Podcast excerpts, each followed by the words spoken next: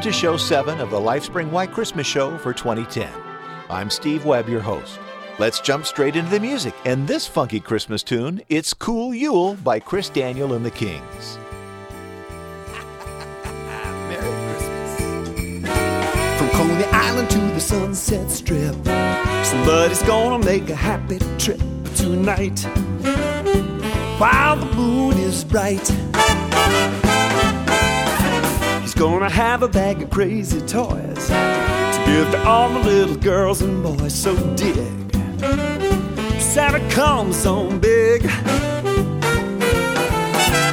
comes a calling when the snow's the most. And all you cats are sleeping warm as toast. And you gonna flip when old Saint Nick plays a lick on the peppermint stick.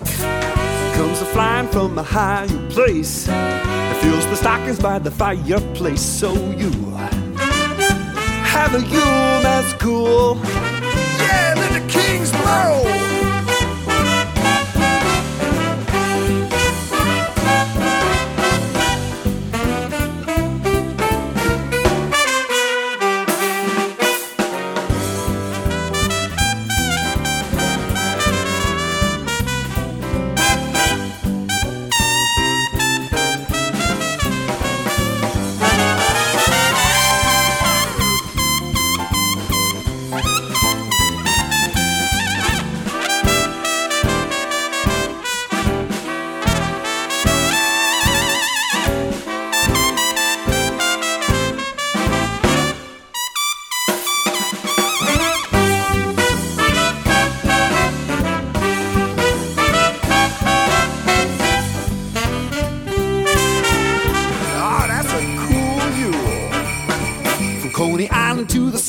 Sunset Strip, somebody's gonna make a happy trip tonight while the moon is bright.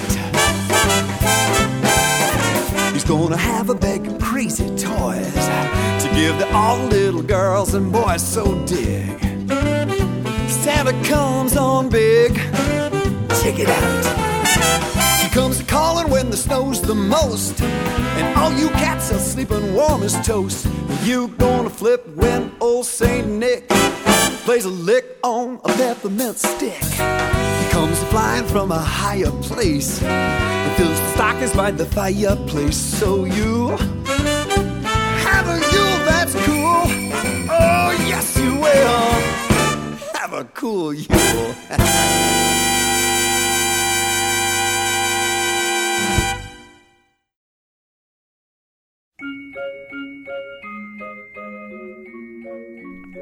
I think that's a great version of that song, and it features the person in our Christmas custom today the big guy in the red suit himself, Santa. Well, Santa was first known as St. Nicholas, and he was a 4th century bishop in Myra, a town in what's now Turkey. He was a very kind man and had a reputation for helping the poor and giving secret gifts to people who needed help. The most famous story about how St. Nick started giving presents also tells of how the custom of hanging up stockings to get presents in might have started.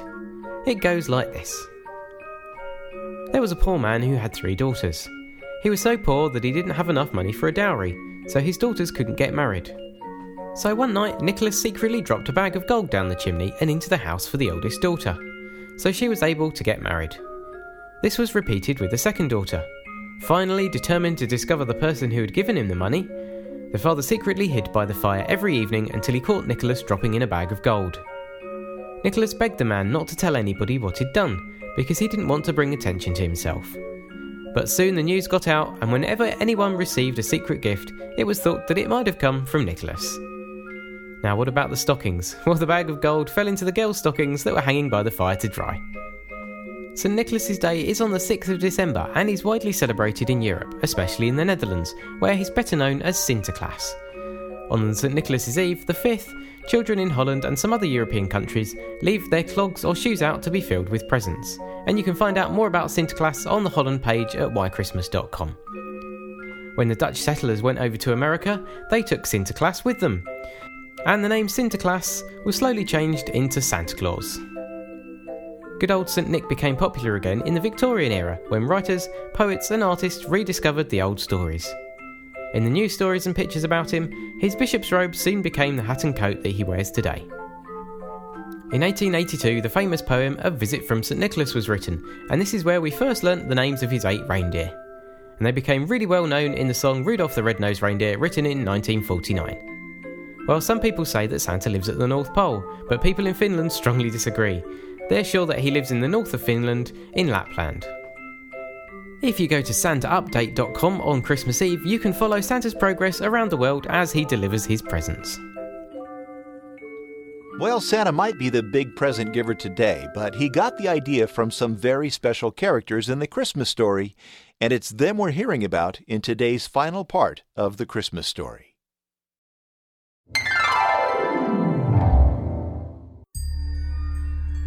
When Jesus was born, a brand new, bright star appeared in the sky.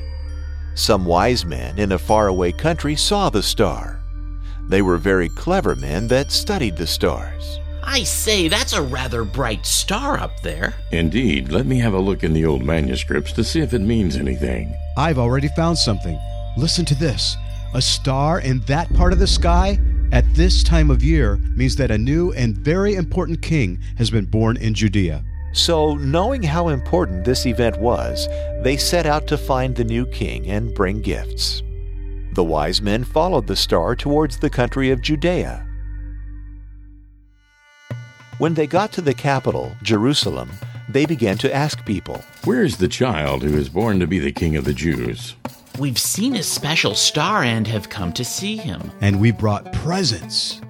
When Herod, the king of Judea, heard this, it made him very angry to think that someone might be going to take his place as king. So he called the wise men to the palace and tried to trick them. Hello, my good fellows. Please go and follow the star until you find the new king. And when you find him, come and let me know where he is, so that I can go and worship him. But Herod really had an evil plan to kill the new king and wanted to use the wise men to find him. The wise men followed the star towards Bethlehem, where the old writings said that the king would be born. It seemed to stop and shine down directly over the house where Jesus and his family were now living. The wise men entered the house and found Jesus with Mary. They bowed down and worshiped him. The wise men spread the gifts they had brought before Jesus. The gifts were gold, frankincense, and myrrh. In a dream, the wise men were warned by God about Herod's trick and evil plan, so they returned home to their countries in the east by a different way. When the wise men had gone, an angel appeared to Joseph in a dream. Get up quickly and escape to Egypt with Jesus and Mary. King Herod wants to kill him. Stay there until I tell you it's safe to come back. So Joseph got up, took Jesus and Mary, and during the night they left for Egypt, where they stayed until Herod died. When Herod realized that he had been tricked by the wise men, he was furious and gave orders to kill all the boys aged two or younger in Bethlehem and the surrounding area. This was to try and kill the new king, as his plan to find the location of the new king from the wise men had failed. After Herod had died, Joseph had another dream in which an angel appeared to him. Get up, take Jesus and Mary, and go back to Israel, for the people who tried to kill Jesus are dead. So Joseph got up, took Jesus and Mary, and they went back to Israel. But when they heard that Herod's son was now king of Judea, Joseph was afraid to go there. So instead, they returned to live in their old town of Nazareth.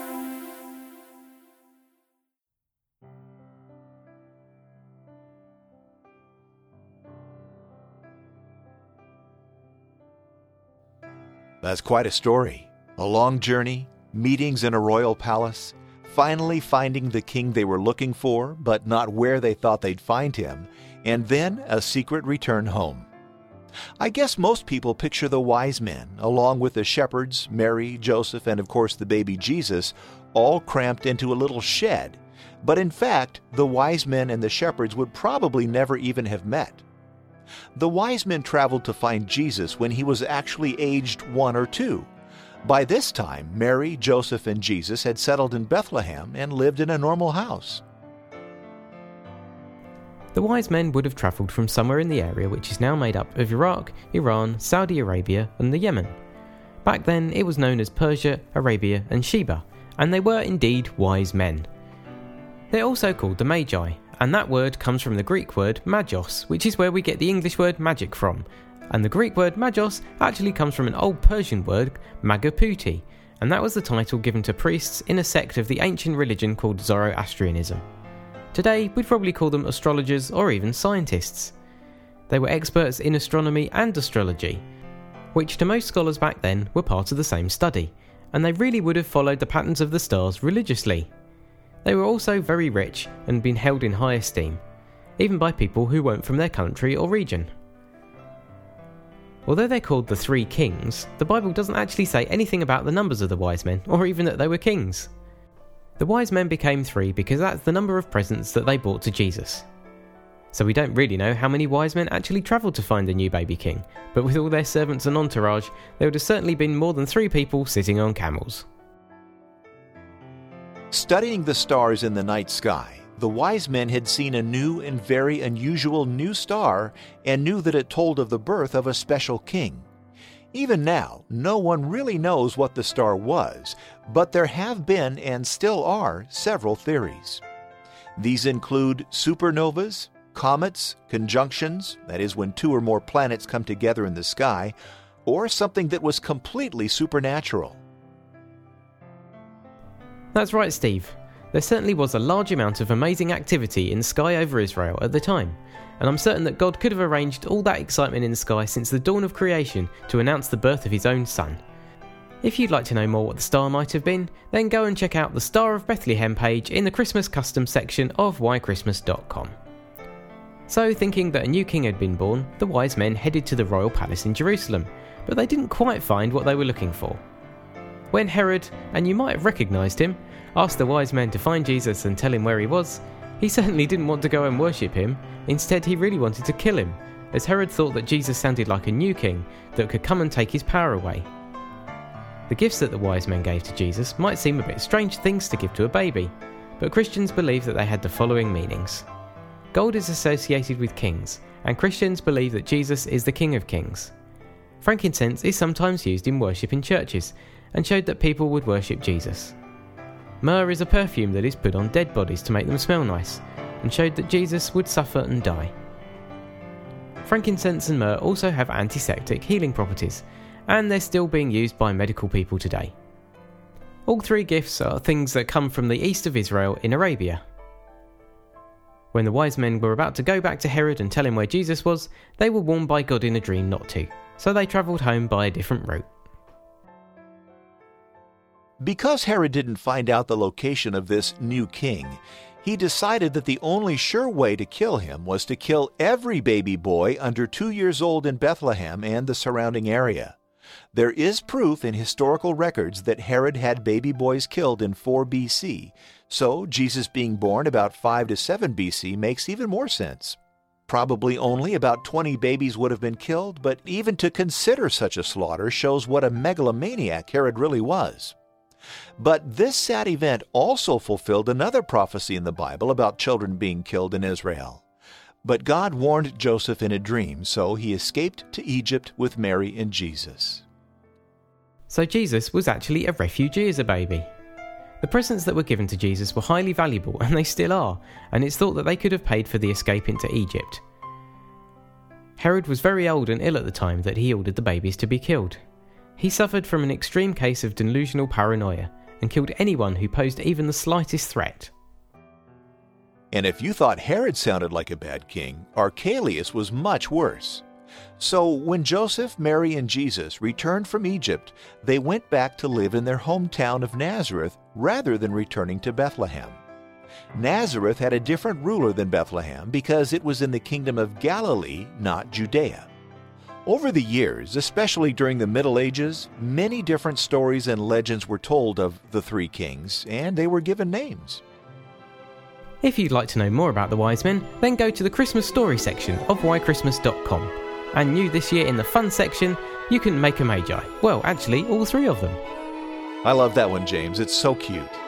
Well, make sure you come back to hear the final Christmas Day edition of the show. We'll certainly be having some fun then, and we'll be telling a few Christmas jokes and attempting to say Merry Christmas in some different languages. For James Cooper, I'm Steve Webb, and thank you for listening to the Lifespring Why Christmas Show.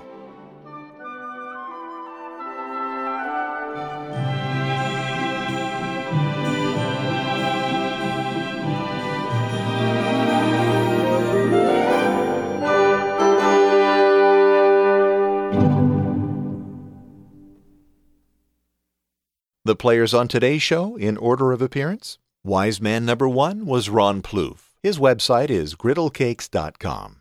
Wise Man number two was Ron Stroope from ronstroope.com. Wise Man number three was Rev Tim from revtim.com. The part of Herod was played by my co host on the Lifespring Why Christmas show, James Cooper. His website is whychristmas.com.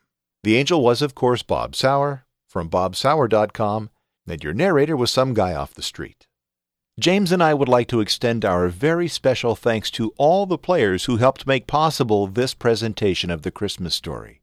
They're all very talented people and friends of mine from the music, voiceover, and podcasting worlds. Please visit their websites and find out more about them. I'm sure you'll be glad you did. As always, links are at lifespringwhychristmas.com.